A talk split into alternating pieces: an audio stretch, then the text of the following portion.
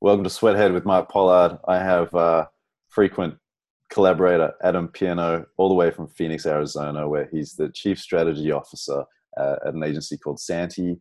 He also runs a podcast called The Strategy Inside Everything, and he re- released a book that, according to the Sweathead community on Facebook, the Facebook uh, group is becoming something of a cult classic that senior strategy people are peddling to their junior strategists. Welcome, Adam. Hey man, thank you so much for having me, and that's hilarious. Uh, you sent me a screenshot from that community, and I was like, "Oh, I guess I wrote a cult book. That's pretty cool." Yeah, and then you also said to tell them that I know you, so that I will seem more impressive. So you know what I did? You know what I did? I told them that. but, I, but, I, also told them that you told me to say that. So I don't know. I don't know who no, that works out for. No, I look lame. Thanks a lot, buddy. So you're you're uh, are we are we six months into Underthink It being out? A little bit more. Yeah, no, it came out in November. So yeah, just about six months. Yeah, perfect. And how's that journey been? It's been fun. Uh, so he, until you sent me that screenshot, literally, I have no idea how it's doing. Like I see sales numbers and they're they're for for the book, it's good. I don't know what that means in culture or if I'm making an impact that I wanted to make, which was, hey, I don't feel like there's a lot of material out there for people to train new strategists or people coming from other disciplines that want to learn strategy that's why I wrote the book. So when you sent me that, it was actually we we goofed around about it, but that was actually really gratifying to see young people saying, "Oh, my director gave me this book and said it's really helpful, and I'm I'm passing it on to you because it was." Mm. That was it. I was like, "Oh, okay, good. People are getting what it's supposed to be." Yeah. Um, and it's been uh, it's been fun to get feedback from people and build my you know network and community uh, with just people from Ireland and UK and and talking to people like uh, your buddy Ian in uh, Melbourne, like yeah, Ian Pritchard. Yeah, smart, smart, smart people who have an opinion and some agree and some disagree, and that's great. I love it. I love the debate, and I love uh, obviously I like to hear positive, but I'm trying to learn. I'm not the authority on it, so it's nice to get someone to say, "Well, I don't. This is quite. This isn't quite right. Mm. Tell me more. Like, let's go." Let, us chat, let's chat about the title for a second because I find myself in lots of conversations where people are racing to execution and not thinking, oh, and man. so they want to think. But on the other hand, there's a lot of grandstanding thinking of presentations that are 100 to 200 slides, and you're about un, underthinking. Like, how do you get it right? Yeah, the balance is not easy, and it's it, the title comes from uh, actually an art director that I used to work with who when it would get to we had a great idea and now we have to build that deck and all the swirling the forest of things that grow up around it that obscure the actual concept and 90 slides of strategy before we get to that. Come on man. He would always just he had this southern accent he'd say come on underthink it. And it's stuck in my i'm stuck in my mind that we make it more complicated than it needs to be. And if you take if you boil things down it's very much like uh, not to put myself in the same class, but like Professor Sharp, it's like, hey, just ignore this this noisy part. Distill it down to this is what's important, and now how do you support the important part? That that's what underthink it means. Is is I list a bunch of tools in the book. Nobody should use all those tools on every project. That's the opposite. And in fact, something funny, um, I regretted that title like immediately because as a means of promoting the book, I put up two title designs on like LinkedIn and Twitter and said, A, B, which one do you like? I had already decided I was going with the orange cover. I never intended to use the other cover, but I, it was a means to get people to discuss the book before it was out, you know? I'm very clever, Mark. I don't know if you knew that. And so people were voting. And then, you know, on every time this thing went up, some smartass was like, are you underthinking it right now? You might be overthinking the under. And I was like, ah, I should have called it something else. I, I, my, my theory, my theory, and I'm totally projecting because I at one point named my little personal website Life Then Strategy, and I'm really not that good at the life part of it, and I'm I'm, okay, I'm okay at the strategy part of it. I, my feeling is underthink it is what you say to yourself in life, and not just in strategy. Oh, dude, I'm yeah. I don't underthink it. Yeah, um, it's a mantra for me that I have to live up to for sure. And that's that's another funny thing. I don't.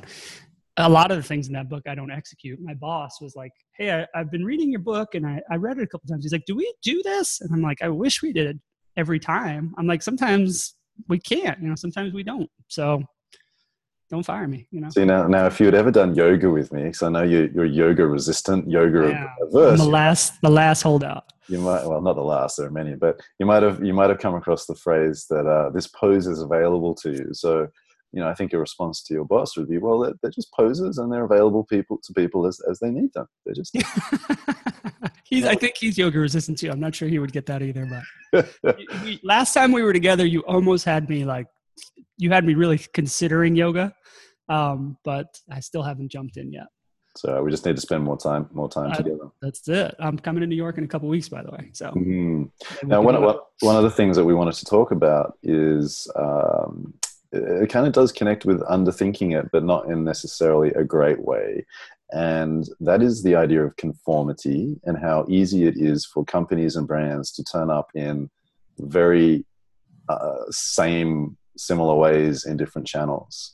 What's your where's your what's your thesis right now? What's what's occupying your mind on this theme? Yeah. So um, this is both the the uh, my professional focus right now is we're retooling how we do how we organize our company to encompass uh, strategy, creative, social media, PR, and all those things. How do they all work together? And then also, not coincidentally, I guess, is the the next book that I'm working on is like my brain is really consumed with this right now. So I would love you to to kind of debate this with me and bash it about. Uh, Can you talk into the microphone as we do this? yeah, am I getting? You do have a microphone. You have Yeah. a microphone. For people who aren't watching this, he has a microphone. Sorry, is the, is the audio crap? Sorry. You've I'll become too too casual and confident in your. Yeah. You're like I'm- mic- microphone adjacent. if they only hear every third word, I figure it's it's still spinning pearls. Well, it's art. Everything's art. Exactly. So sorry about that. But um, so what we started to think about is if I say to you, if I say this brand is going to be on Pinterest, you will probably, without me telling you the brand, have a sense of what those images are going to look like because Pinterest has its own look and feel. Uh, and it was one of the someone on my strategy team that pointed that out to me.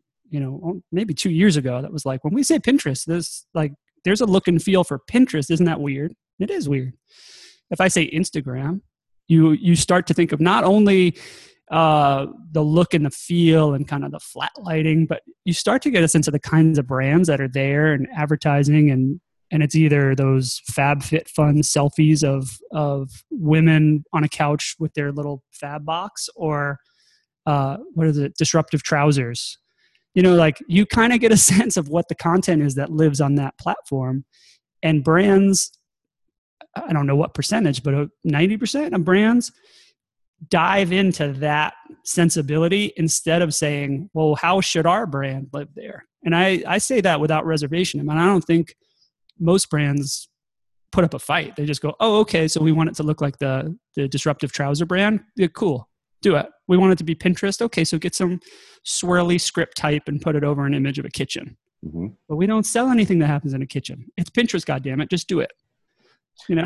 Yeah, yeah, no, I, I see that. I think there are a few things that come to mind there. I mean, I really do believe if, if I was working on something that was about bringing an interesting brand to life in certain social channels, that I will map the common behaviors and conventions of those channels. You know, what hashtags are people using? Are they using them in, in interesting ways? How does the community interact with itself? You know, back in the day when you're looking at parenting websites, DH, what's that all about? Darling husband, DS, darling son. You know, you pick up these conventions when you look at you know, I did a, pro- a project, 48 hour research sprint where we were looking at alcohol brands and how they were turning up just after one of the big algorithm changes in Facebook. And I would map the, the trends of successful alcohol, um, basically visuals on, on Facebook and Instagram, put it on a page. And you do that, you need to see what's there. But then there's a decision, which is, well, hang on. First of all, what you also then need to do is go back to first principles. Why is this stuff working? right And, and then there's a little decision tree, which is do I do that or do I mess with the convention?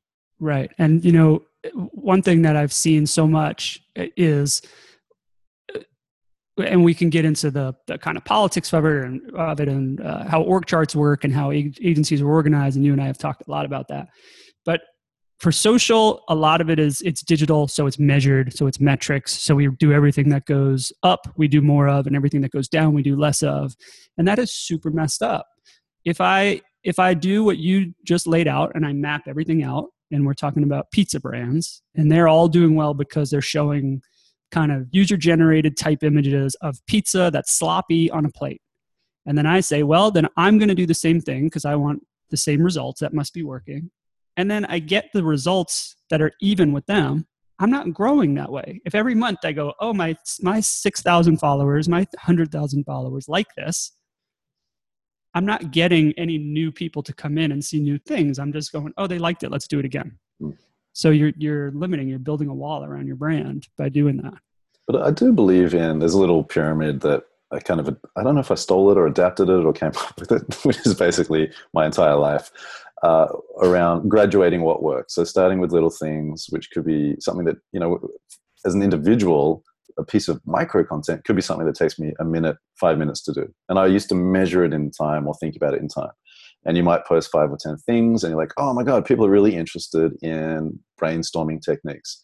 Okay, I'll migrate that up to what I will call from micro content to regular content, which at least back in the day was say a 700 word blog post. And then you hit a bunch of different topics and you see one of them work and you go, oh, let's migrate that up. And there are two other little pieces to this pyramid. One is uh, features and the other is feats. So hero content and then superhero content, where right. hero content from a journalist point of view might be something even this is quick, but it's probably not quick for, for 2018. Hero content might be something you spend a week on. Superhero content is like that thing you do that might take three to six months to happen. Right. But you quarterly, quarterly pace. Yeah, you're learning and migrating. Um, one of the other behaviors is that I've seen very, very often is I think a lot of companies are way too focused on their competition. And I've seen so many decks where someone's launching a phone and yep, they've got a presentation of 20 other people who've launched phones and they're like, we want that, please. Right. Yeah. Well, don't do that. I mean, it's good to it's good to build the context, and it's good to say, oh, these are things that have happened. These are things that have worked, and Apple did this well, Samsung did that well, LG shit the bed here, but um, you have to forge your own path at some point. You mm-hmm. can't just say, here's the case study from two years ago. We're just going to copy paste it into our future case study and we'll update the metrics. So they did these three tactics. That's what we're going to do. And I mean, not everybody can do what Apple does. You don't have the TV budget, but mm-hmm. you can steal the bits that you can steal, but you're just copying them, and that's what it looks like. That's why LG, when they tried it, it failed. It's, yeah. it's not. It's not who they are. Well, I just I wonder if there's a couple of di- dynamics happening there. One is that it's if you're doing something that looks like it's been done before, it's you know it's harder to get fired for that. And and then also I think more and more people are involved with creative decisions who aren't conceptually trained. Yeah, well, there's there's more and more of that for sure, and a lot of it does come down from uh, metrics before or um, KPIs, goals that we have to hit, and then forecasting what we think is going to work, and that creates fear, and fear is the enemy of creativity. So creative people who hear, well, it has to get this many shares or something, it's like, well, shit, I don't know, what's a thing that got that many shares? Let's just steal that, or let's just do something similar because it, it's scary to fail. It's scary when someone says, and here's the hard number. Mm-hmm. So we try to forecast and set KPIs, but they're they're they're loose. I mean, we, they're goals. We want to hit them, but if we don't hit them, we learn from it. It's not the end of the world. It, it can't be. So if someone's resonating with what you're talking about, and they they feel like they're drowning in their sea of sameness. I just what? I just wrote a half chapter about the sea of sameness. And you did? Yeah, I do, we. I do a drawing we, for it. You could do a forward, yeah. I've seen your drawing actually. You did a drawing uh, like a, uh, one of your uh, post-it note drawings, didn't you? I on did. Twitter. I did. I don't reference that, but well, it's just when you know when you when you're talking to people about what's going on in what what's happening with the competition, and someone goes, "It's a sea of sameness." like, yeah, cool, okay, great. I haven't heard that That's about. It. So I guess we all understand it. Yeah, perfect. As opposed to actually categorizing, sorry, characterizing or editorializing what that behavior is. Yes. If, if everyone's doing uh, manifesto-y, heart bleeding stuff, then you might say, well, the category is about manifesto-y, heart bleeding stuff, as opposed to it's a sea of sameness. Right. We have to define what that is, don't we? A mm-hmm. little bit. So you said, um, I think you corrected yourself on categorizing, but I think we do have to categorize and say, is it really a sea of sameness? Is it how, you know, there is some nuance, even if it's all I'm trying to think of like the most uh, who just wrote someone uh, Richard uh, Shotton just published uh, something on Twitter about watch advertising, how it's always 1010 on a watch. That's a convention that's like 100 years old. And even in when I was uh, creative and doing stuff that was not for a watch, but there was a watch featured in part of the visual, the photographer, the creative director, everybody would still say it has to be set to 1010. That's what time watches are shown in advertising. Mm. You talking about? Mm. Why? Why does it have to be that? I get why, you know, there's some reasons why it became that way, but how are you separating yourself? The first pre- people that go to 820 or some other time, you know, 915 is going to be different. It's going to be separating in a whole new way. If I was Breitling, I'd probably be desperate to do something different right now with people stopping buying watches. So if someone's drowning in the sea of sameness, we are, I mean, I think we're saying that it is important to know what the conventions of the category are, to mm-hmm. map those behaviors, but don't just stop there and copy them. Think about why they're working. What are the principles that are making them work? And then what?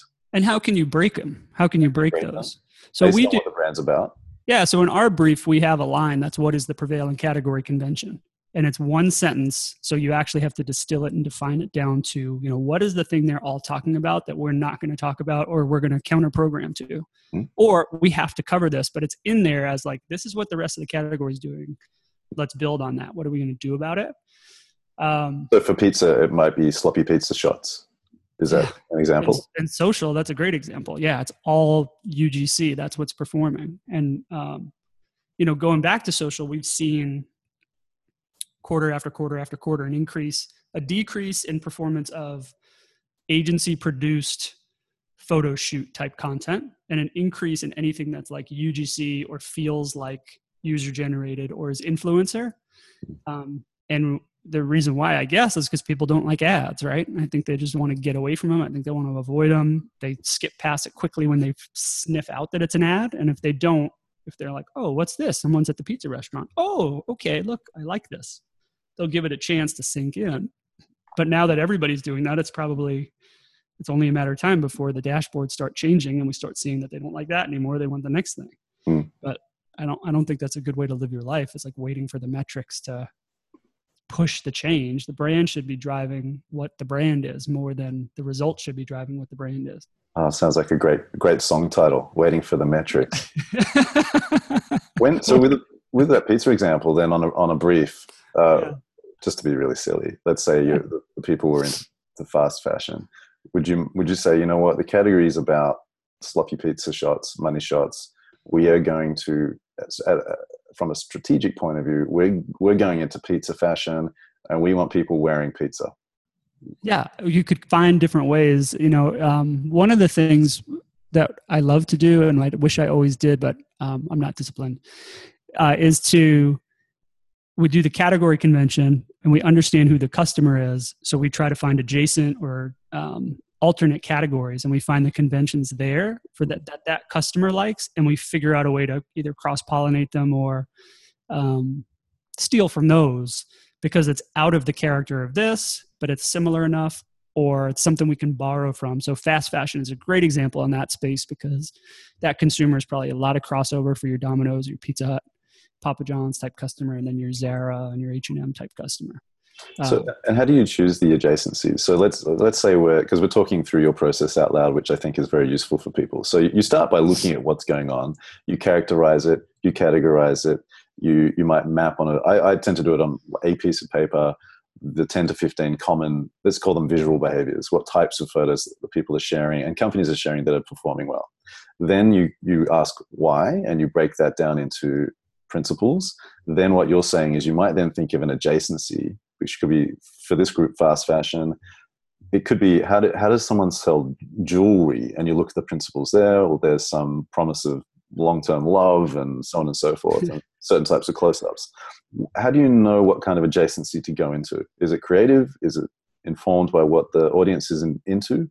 Yeah, it's usually uh, inform. It starts by being informed about what the audience is into. So if we're sticking into the social metaphor, it's I can go through uh, Facebook Insights or I can go through a number of tools and get data that says uh, the people who follow this also follow that, or they're interested in these categories. And then from there, it's not just it's not just saying, oh, okay, here's the seven categories. It's really thinking about well what are these which which one of these is relevant? Which one of these can i cross out? You know they all like football. That that might not help me. They all like racing. That might ha- not help me. They all like ufc well there's something interesting there. Let's let's see what that that's kind of confusing to me. I didn't expect that. Um, i don't know. But I, it's there's some creativity to it in mapping out consumer interest against category convention and trying to figure out where you can crisscross things in a, in a mashup way that's meaningful because a lot of mashups are stupid you know it's just um, if you're watching what's happening with memes right now there's a lot of people that are taking me they're smashing memes together so like the infinity war meme of i don't feel so good and turning to dust with the distracted boyfriend you know they're smashing those things together every one out of every 500 of those is like, oh, it's worth a chuckle. But most of them is just like, you're just doing that because you're trying to leverage both of those things together. And it's the same in a brief. It's easy for the two of us on a on a hangout here to say, oh, let's just take UFC and pizza and crisscross it and something genius is going to happen. Not really. You know, it, there's the categorization that you're talking about has to um, has to really make sense and it has to it has to spark something in the mind of the person who's going to do something with it. Right, right. So that's part of uh, what I'm always preaching is like your job as a strategist. we don't have a star on the Walk of Fame for strategy. We're kind of the, the background. We're great in the meeting, but we're not really important going after that. Uh, so if you don't inspire the creative people to go do something awesome, or whoever is the person that's doing work off of the brief you're writing or the doc you're writing, you failed you didn't do you didn't do the job so it's about creating a a connection that they can get excited about and spark them to think about right. what to do something amazing with so, if they so, come back with something mediocre it's like oh, i guess part of that's on me yeah yeah so so part of your thinking to even get to that recommendation is to find something that the audience is already interested in then intuitively and you're going to probably do that through some kind of numbers some quant, and then intuitively you're looking to be surprised, but you want to make a connection through that surprise that is meaningful. So you got familiarity, surprising connection, but a meaningful connection. Yeah, it's it's uh, uh, what's it called? Your thing, uh, lateral thinking. I mean, it's connecting two things that don't go together, um, and I've watched you present that a lot. It's it's just that same thing. It's just more of a really building a bridge on those two things that that uh, I don't never thought those two things should connect. So sometimes some of the best creative opportunities I've had, I've seen in agencies is when there's like a, you know, Dunkin' Donuts is sponsoring the NFL because there's a bridge that we have to figure out a way to get across to get these two things to make sense. And how are we going to do that? That's like, that is the creative team gets to just play and run wild with lateral thinking and just saying, how, how can I connect sprinkles to the referee's uniform? How can I connect frosting to the lines on the field and just thinking about all the ways that they can visually connect those things sometimes that creates some of the most interesting work in otherwise categories where you're like well, i don't know. You know the brief is like we're selling coffee. Okay cool. Yep. Yeah and, and for those who aren't familiar with edward de bono i'm pretty sure he's the man who coined the phrase lateral thinking and all lateral thinking does is try to connect things that don't usually belong together but in a useful way.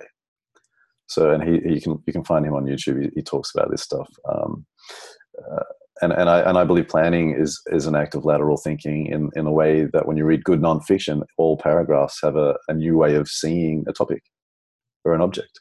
So planning is ideas, creative department is ideas. It's all ideas. It's just that there are usually silent adjectives in front of the word idea when we're talking together. Yeah, yeah, and you know, you said uh, it start it, uh, the ideas will start with quant, and a lot of times they will. I mean, I, I try to validate anything I'm going to do forward, um, but sometimes the idea is just a hunch, and then I, you know, you go track it down, or you say, "Hey, somebody, can you prove out I have this thought?" I do if it's an insight. If I'm trying to sell something and say this is an insight, this is worth building a church on, then yeah, I need to have quant. If it's just a hunch or something, I don't know. Mm. Sometimes projects different budgets, different sizes, different timelines. It's like, I have time to do a three month research study. Let's go prove it. And we go out and we do crazy research to validate it. And sometimes it's like, this is due tomorrow. Here's hmm. my hunch. Let's try it. Have, have you ever built a church? Not yet. Not yet. Next year. I'm going to finish this book. And then the, church, the Church of Adam they call it planting a church. I think is the, is the expression. But no, I have not. Are there certain brands that you share with clients as, as great examples of people of, of companies that have messed with conventions in an effective and meaningful way? I assume effective and meaningful go together. We are starting right now with social to look at and we're just digging in on social because we have an opportunity with some new business wins and stuff to focus there there's no other reason it's clients want it and we want to do it better um, otherwise it's not it's not there's no reason to start there in particular but uh, we've started to look at instagram and really figure out why is this happening here and who's doing a good job and so um, they're going to kill me because they've sent me this example so many times there's a brand of healthy shakes I could figure it out and send it to you after this. They do everything is black and white. Their packaging is black and white. Uh, it's really well done, but there's always like a little highlight of color, and that might be fruit or juice or just a color background or something. And it stands out whenever you're scrolling through your feed. Uh, it stands out. It definitely is different than everything else you're seeing in your timeline or your feed. Um, and then I was telling you earlier, Adidas does an awesome job of just being Adidas. It doesn't matter if it's going to be uh, I know they said they were going to not do TV anymore or whatever, but if it's a 30 second film or if it's an Instagram post, it's Adidas. You know that it's Adidas, or at least it's worth looking at to figure out that it's Adidas. And it doesn't just blend into the background like, um, you know, so much stuff on, on that platform that just goes invisible. Hmm. Have you, have you seen what Gucci's been doing? I haven't. Because I'm not, I'm uh, look, I'm not fancy like you. You know, I'm not, yeah. not, not, a fancy guy, not a fancy guy. But the, some of the stuff they're doing is kind of hilarious, and it's go really, really unexpected for an expensive brand. I'm very, looking it up right now, which very is probably... surreal. I, I don't know if it's ironic or post-ironic. I always get those things confused. I think it's ironic, and eventually it'll become post-ironic. That's how it works, right? Uh, very artistic and very internety. You know, I feel like if they gave some of the designers I worked with a few years ago Gucci and said, look, why don't you just be silly with it? That's what they would come up with. And I guess someone actually has done that in the past year or two. It's, it's and just bringing it to life. Yeah, it's, it's bizarre. It's cool. Yeah. Oh yeah, it's cool. It's not going to make me spend a lot of money on clothes, but you know, I like checking it out every few months. Well, well, hold, let's talk about that because that's another important thing. You know, is what's the point then of being of Gucci being silly on Instagram?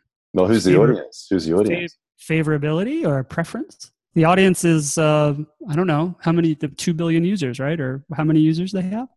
A billion? Uh, hang on, who? The Instagram? Instagram. Yeah. Oh, yeah, but it's not you and me. I mean, we're not the we're not the target market. It's, it's pe- people who spend fancy stuff and tell tell stories about it. I'm sure there are different countries around the world where Gucci is very very much a thing. Yeah, and it's not definitely not here in in my house. I, I, would have thought Gucci would be huge in Phoenix. You know, you've got the perfect weather for fancy clothes down there. Well, only until next week when it gets to 110. Then ah. that's all bets are off. Tank tops everywhere. Was there with with the book Underthink It? Do you have a favorite chapter? Oh man, putting me on the spot. Um, that's what questions do, Adam. I think I like the. Um, there's a silly chapter that really adds no no instruction, but it's called Why So Serious, and uh, it's about you know this is what mostly when I'm invited to speak, that's what this is the chapter people want me to talk about. Like, why do we think it's so important? Why do we act like it's so important? Why do we use these five syllable words and wear glasses and can't? It's supposed to be fun. Why aren't we having fun? Like, this should be you got into this business because you wanted to solve problems and you're with creative like really really smart people. Um, and so the chapter's like hey just calm down. We're going to solve problems. And yeah there's math involved but it's it can be fun and it doesn't have to be this dry and serious world. And for the people who act that way it's like dude calm down. We're going to get there. We always get there. There's always a solution. Uh, so that that chapter has been the one that people have said hey can can you come talk to me about this or talk to my group about this? Mm. And do, do, you feel that there's a, a different with, with, that kind of theme? Because you've worked in New York, you've mm-hmm. worked in Arizona, and Boston, yeah, and Boston. Uh, can can you identify cultural nuances within the agency world and client world between those three places? Yeah, and Atlanta as well, but that was like a satellite of a New York sort of New York agency. But um, the the cultural nuance is is New York is everything you rail against. Uh, you mark you rail against. It's big structures. It's holding companies so that the coordinator level has no idea who's at the top of the food chain. It might as well be an alien. It might as well be abraham lincoln's ghost. They're, they're so disconnected you know what i mean? Um, that it doesn't even compute. And because of that structure people are killing each other to climb the structure and not in the service of the work. Uh, the agency I worked at in Boston was Hill Holliday, and that was a long time ago. So I left there in 2004, 2003. Um, so a lot's probably changed, and they got bigger after I left. But the people there were so helpful and sweet. And I don't like to say the company's like a family because I know some pretty messed up families, but but people cared about each other and supported each other in the service of the work there was you know not a lot of backstabbing. And what's funny is my first exposure to new york people was people moving up from new york to that agency and just shitting the bed just not figuring out how to plug into this and have empathy and be compassionate.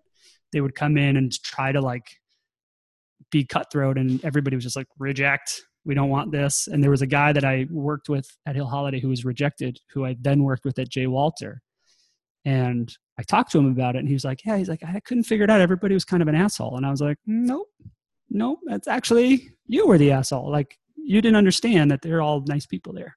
And maybe it was just that one agency. You know, I, I don't know. I, I shouldn't speak for the entire region, but that was a cultural thing I noticed right away. Yeah, and that's uh, let's talk about Atlanta and Phoenix in a second as well. But I think that, that, what you described with New York, with everyone climbing over each other, it does feel like a, a bizarre dystopian Dr. Seuss book, and I, I it, it can easily become become cliche. It is it is a center of power, and people come here. I, I feel like you've got to come to New York to do battle. Yeah. And, and some of us wander in here a little naively, thinking we're here to do great work at scale. That was what I said, and then you realize everyone else is there to do battle and to take what they can. And that's being very dramatic because there are some incredible, lovely, warm-hearted people here. But the nature of a lot of these agencies is is that because the stakes are so high and people yeah. are overcommitted and senior people might have a second or third house and they might be hitting a divorce or divorced and they're like they're not looking to give up anything no and it people do come from all over the world so it becomes like a battleground for you know if i can make it here anywhere i can make it anywhere so i better make it here uh, you know you get the best of the best but that that kind of um, drive and ambition often leads to the kind of corruption of values where it's like okay, the, the drive is actually about me and not about making great stuff. It might be about helping clients grow you know, in a, how can I benefit from that? But to my mind, the, the focus was never sitting in a creative director's office. It was very rarely about this is the best work yeah. that consumers are going to get and it's going to click and we're also going to win awards. And it was more like, well, politically, this person needs to have a win. So, you know, it's like always some crazy thing. We had yeah, it's very, very, tran- very transactional uh, speed of transaction and and knowing knowing your knowing your place, which feels at, at odds with the idea that New Yorkers speak their minds and are very direct. There's some stuff.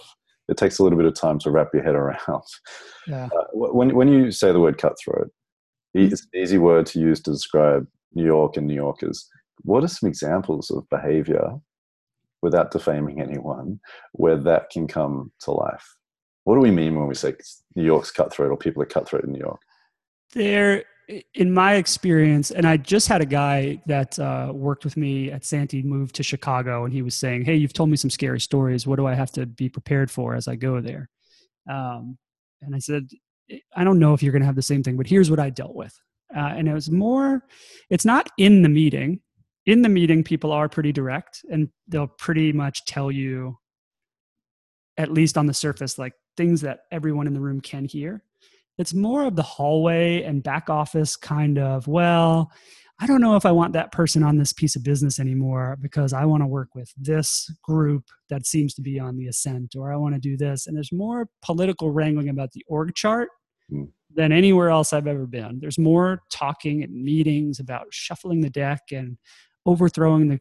I mean, I was at uh, J. Walter for two years, and they they got rid of three CDs. I mean, like three ECDs by the time I left. I left Uh, and then Ty Montague came in. He was the third one that they had gotten rid of somebody else, and he came in. And he he came in, and what I understand is he did. I don't know the man, but I understand he did a great job of stabilizing the place until he left uh, and getting it on the right track. But there was so much this political wrangling of like, we got to get this guy out of here. He's he's ruining everything. And then that person would leave, and nothing else would change except the new ECD would be the bad guy, and the work wasn't any better and it was like people were happy for two weeks and then it was like well now that guy's in the way of whoever's underneath him who wants to climb up to the next level so we got to wrangle against that and you you know you're there for about three months before you actually get try to they try to pull you into it how long were you from australia in new york when you were like whoa I, this is not what i thought we were all being paid by the same people to be a team well uh, well, I mean, I came to do well. I, I, think it was pretty immediate. However, I was hired into a group of people uh, that I believe P- Publicis had gotten a loan to hire six or seven of us, and we we saw each other as crew, but we didn't always feel supported in the work that we thought we were there to do. And you know, being in, and I'm not saying this particular place, but sometimes being in an agency where you think you're there to good work and no one talks about doing good work, that's a whole mind game. You're yeah. like, what's the, what business are we in again? You know, what are we trying to do? Why are we arguing over who gets to write the brief, the approved version of the brief? I don't care. Yeah, and there's a huge infatuation. I think it's changed a bit because the offices have changed. Even in the seven years I've been, there's much more open office space. Uh, often that's actually to fit more people in, so that rent is less per head, and it's done for the for the idea of uh, community. But uh, yeah infatuation with org charts and watching people run around buildings with org charts and it's like dogs are like following it and Where, where's the org chart? And it's really actually quite disrupting and it, and it seems a, it's important but it can also seem small-minded because it's demoralizing. Yeah it's weird. And then people start debating oh well why is that under this and why is this over here? And, and really the org chart is just so somebody knows who to go to when i need a question about this department. Who's the person i go to to write a check? I, I just need to but it creates so much drama. It's, it's terrible. And, and how's Atlanta and how are Atlanta and Phoenix different?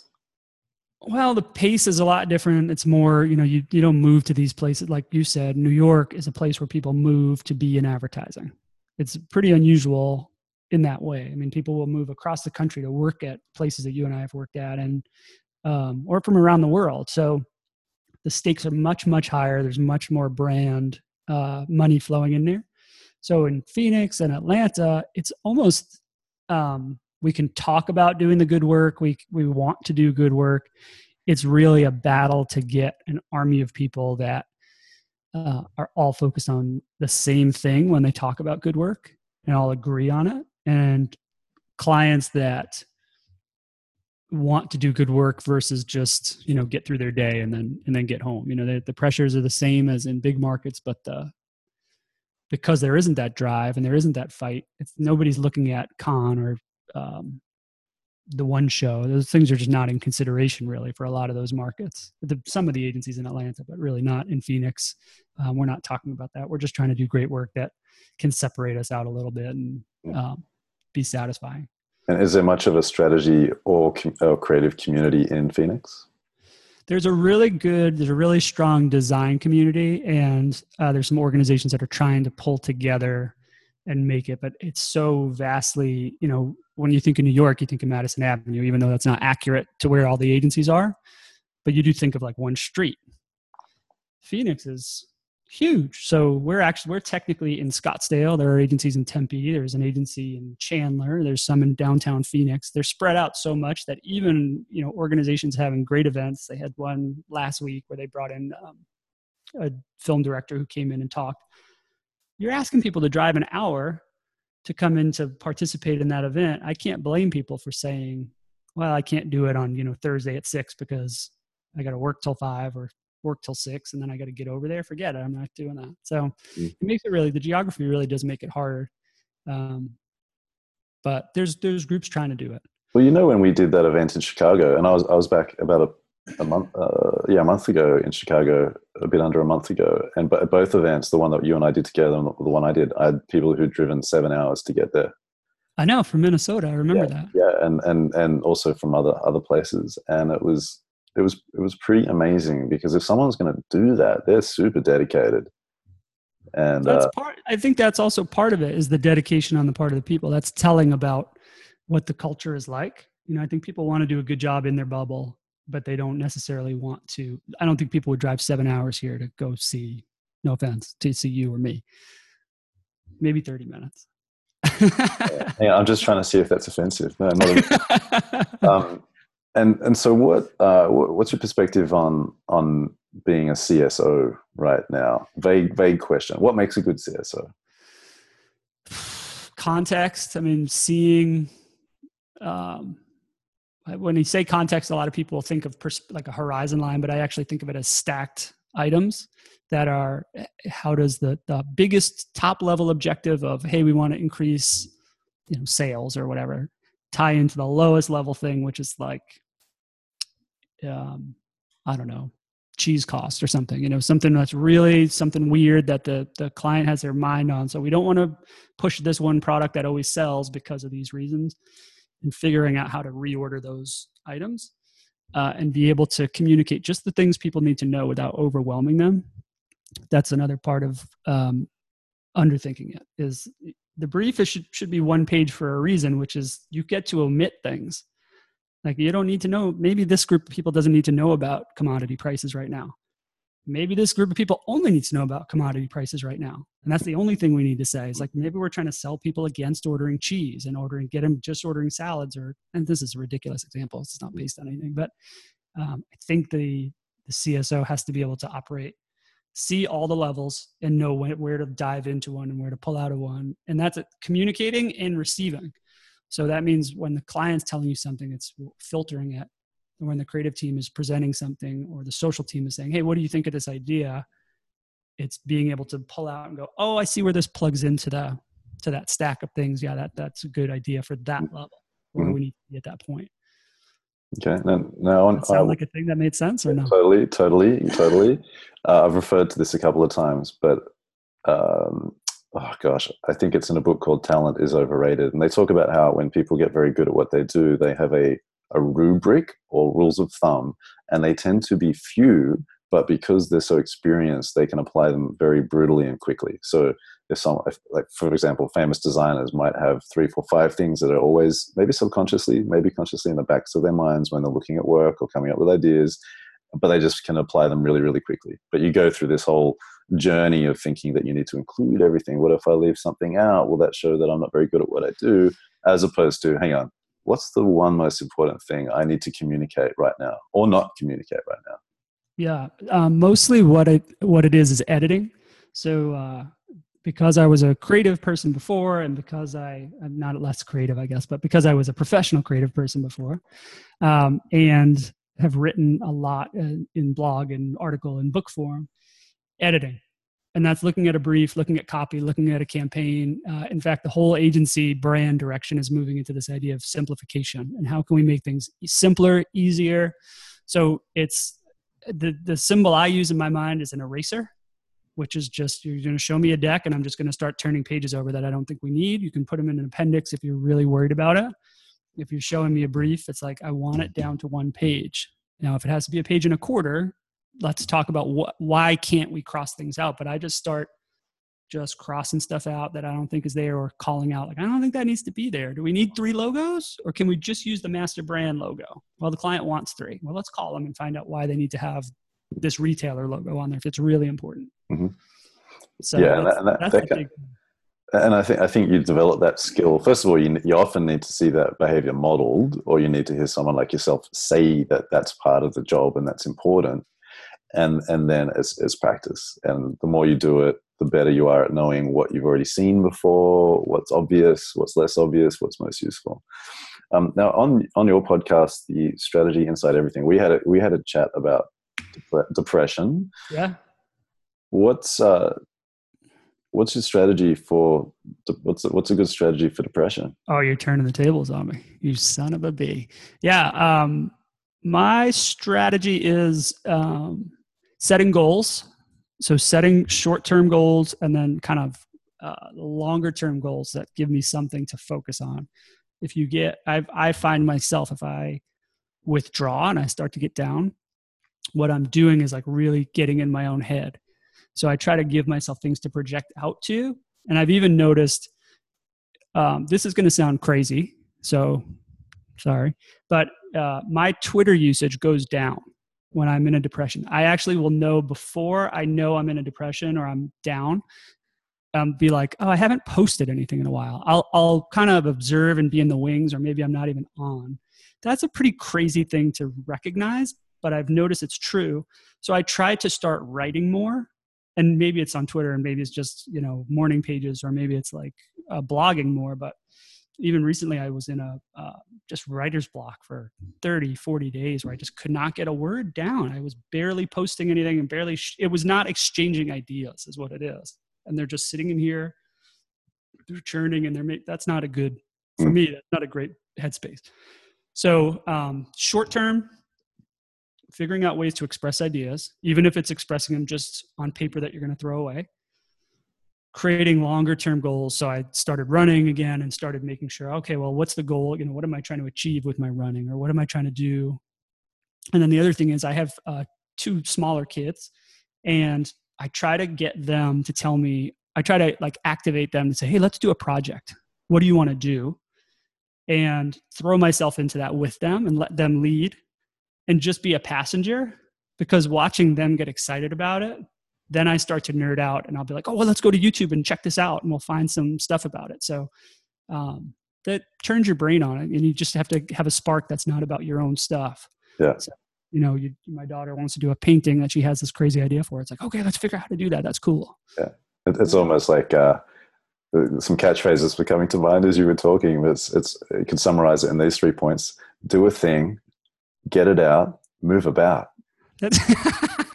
It, it is it is totally it is totally like that because depression and rumination they suck you back into your brain. You got to get out. And they keep you, you there, and by moving about, you first of all that triggers stuff in your head and chemistry, but you remember that you're a physical being. yeah. And by setting goals, you have something to externalize, something to focus on, and that feels good. And uh, and away you go. I like it. Well, there's a reason why in winter in the Northeast, that's you know the highest depression season there because people are kind of hunkered down. They're in their house. They're not getting around. Um, and that's why I think that's why you're seeing a lot of um, depression and loneliness among youth, is because they are boiling into internet culture not outside. We used to go to the mall, which is super lame, but you were walking around, you were seeing other people, you had stimulation, um, so you were out integrate, you know, actually seeing people.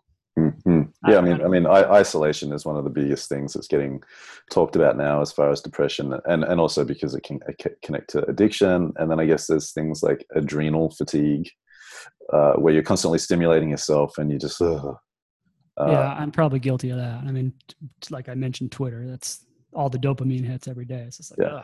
oh, I don't even know how you do it with the volume of notifications you must get. I have them all turned off, and I don't get very few, but it's like I can't get excited about a tweet.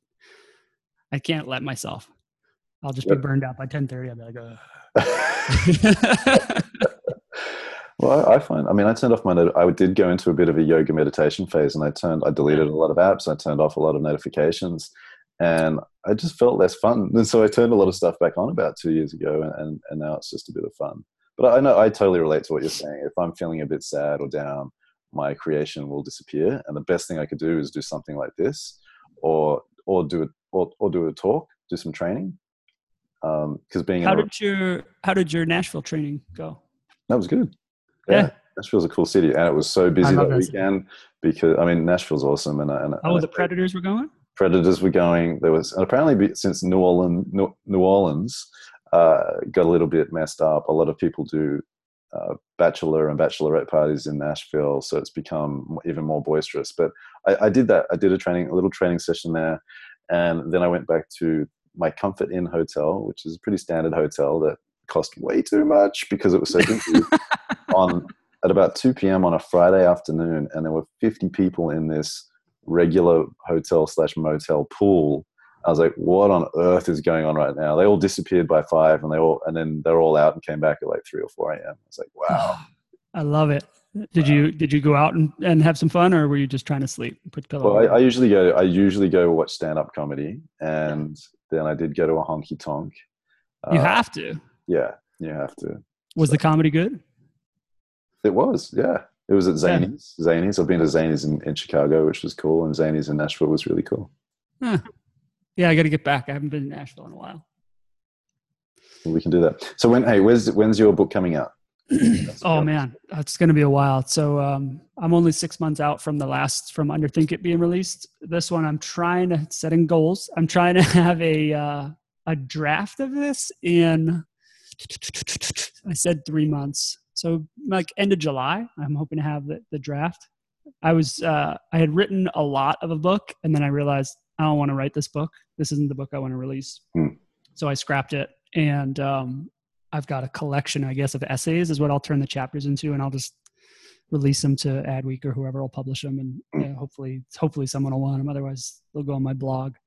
But I rebooted the whole book, um, so starting over. hopefully, hopefully this is the one. But it's hard. Putting it, on, putting it on paper is really putting yourself out there. I mean, putting people do come up to me and say, "Hey, now on chapter seven, line, page this." You know, some people really do call you out and say, you know, and you realize like, "Oh, I really did put myself out there." I don't think there's anything harmful in the book or aggressive or weak. I don't even think I said anything controversial in any way. It's very mm. subtle. I think you referred to it as doing a sick dance, um, like like walking the line. And I was deliberately trying to be safe.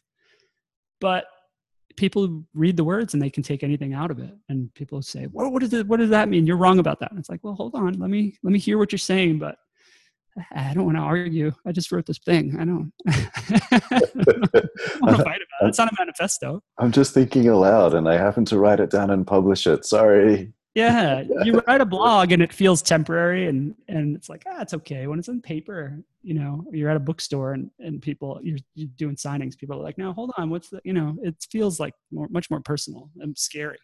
Yeah, yeah, yeah. I, I mean, I did a little session at Huge with uh, Tina Tina Yip from strategist without I don't think there are any vowels in that in that title. And Tina Tina organizes events, and we did an event on clarity and without any slides. And I just started because um, people have been coming to Sweathead in the group, and as they answer, I ask them a question: "What's one thing you want to get better at?"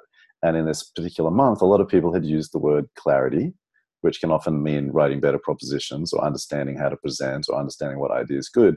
So we, we did this session on clarity, uh, and again, like I said, without slides. And we started off by saying, what does the word clarity mean to you, AT people? and everyone had a different definition. And so, you know, when you, and then why is clarity important? How is clarity going to change your life? How do you usually get to clarity? Is there a time in your life when you've reached clarity? How did you get there? So we go back to the first principles, like the way that we were talking about with social posts. And it's, it's interesting because people will read into you and whatever you say, you might remind them of a a boyfriend or a girlfriend or a whatever friend from a long time ago or a parent and you're going to trigger them and maybe in a good way or a not good way yeah and uh, you can't define every single single word you use as long as you are hopefully doing it with a good positive intention you're going to make some mistakes yeah for sure and speaking without slides was it recorded or was it just kind of the room and whoever was, was, there got to- yeah i think someone recorded it but they told me later yeah, dick move. Um, yeah, not cool. Um, but you, that's you know that just lives there. It goes as far as people's ears, and then they process it one way or another. Um, which I really like that. I wish I wish it was recorded, or if it was, then share it with me because uh, I'd like to see what those 80 people heard about clarity.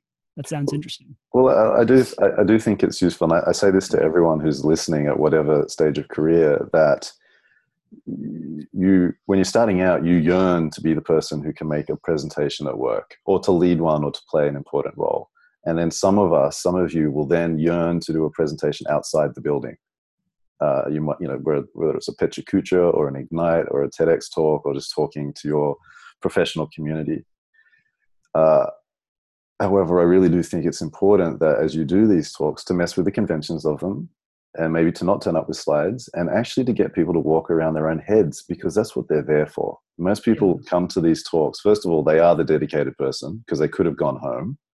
They are the dedicated person. Often they come to these talks wanting to learn something, but also they, they want to not feel they, they want to not feel unusual because back at the office, no one else is as dedicated as them and they've got all these ideas and techniques and they want to be in a room of people who are like that and they're not used to that. And so when you're doing these talks they don't have to be talks. It doesn't just have to be a single person up on stage doing these things. You could do it with slides without slides. You could take people for a walk you know you, you want to give people space to explore their own heads because that's why they're there they're there for their own heads more than they're ever going to be there for you yeah and uh, another thing this, this is actually mentioned in the book but um, i'm not i have the title that people probably want, but I'm not the, the expert, the end all be all. I have more experience. I'm still trying to learn. Someone else could come into the room with a better idea. Um, one of the, when you and I did the thing in Chicago, getting feedback from the room, and we were like, oh, then let's skip the next section because they want to talk about that. That is empowering if I'm going to help people and I'm going to learn from them at the same time. I can get both of those things happening, and then everybody's enriched, including me. I don't want to just give presentations because I like to talk. I don't. I want to get something out of it. Now that might be in some cases I'm pitching new business. I want to win. I'm doing a training. I want to help people advance to what they want to learn, and I want to customize it for them so they're learning the thing they want to learn. Like you asked, what's the thing you want to get better at? Mm. Um, so it's you have to be as a junior person. I think you look at the the people that are modeling strategy leadership and we go oh they always have the the answers you know some junior people that have worked with me have said oh you you can just jump right to that and it's like well let, let's talk about how i did that you know let's let's stop right there because i can't always do it i just did it this one time and to you it seems easy but let's let's let me just rewind for two seconds and i'll explain to you how i did it these are the logical leaps i made hmm. maybe they're wrong i don't even know when someone praises me, are, are you the same way? Do you get skeptical of like, well, maybe what I said wasn't that great? I'm like, let me rethink that and just make sure what I said makes sense. Yeah, but I've had to. I mean, one of them, one of my mantras, one of my mantras is, yeah, I have total imposter syndrome. I mean, I grew up with a bit of an, uh, it, yes, I'm a white male, but I grew up with a bit of an outsider mentality. Uh, and a bit sensitive and over aware of things and can't turn the brain off and know that I'm I can always do better. So it's all, all that sort of stuff much of which would be shared by many of the people listening. Yes. Uh, however, increasingly, I am confident that we'll, if we were working together, we would get somewhere good in the time we have. And I'm at peace with that because I think I've been around enough work to be able to say that that's a fact. Yeah. And then what we've done, which I've loved, is the idea of most of what we've talked about. We might have talked about a, a topic, but at the heart of it, there's some a set of principles or an operating system which you use the topic to get to to then come at the same topic again or even to get into a new topic. And that's a lot of what strategy work is. It's never the thing. It's the thing underneath the thing. Yeah, the, the client never yeah the client never asks you they say here's the here's why we want to do this thing and it's never the reason why that's never the insight you know they never come to you with it which is that's the fun of the job is to figure out how to dig and figure out how to stitch these things together and get to someplace interesting so hmm. Love it, love it. Where can people find you and your book on the internet? On the internet, you can go to uh, Amazon and you can type in Underthink It, and that's three words, uh, and you will find it, I'm sure. I believe it's the only book with that title so far. So, amen. Uh, you can find me on Twitter. I'm at apierno. Uh, and those are the two best places to find me, or you can check out Santy.com if you want to see what the hell that is, because you probably uh, have not heard that much about the agency, but we're doing great stuff. Awesome, awesome. All right, man. Well, thank you very much for making the time to speak with us. Oh, of course, man. Thank you for having me. This is awesome. Let's do it again. Best best of luck with the current book. Best of luck with the new book, and uh, best of luck with all the other strategy stuff.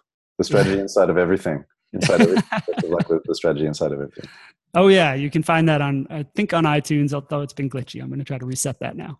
Didn't I tell you that I struggle with names? Like yeah. I get, I get really, I get really anxious that I'm going to forget someone's name, mispronounce it, or forget their job or their time. I, I do it every single. I get very anxious. Yeah, you do. You I did tell say, me, so it's cool. I know. I could say a crass joke and feel no anxiety about that, and then I'm like, oh, what's the person's name again? I've only known them for X number of years. Oh my god. Yeah.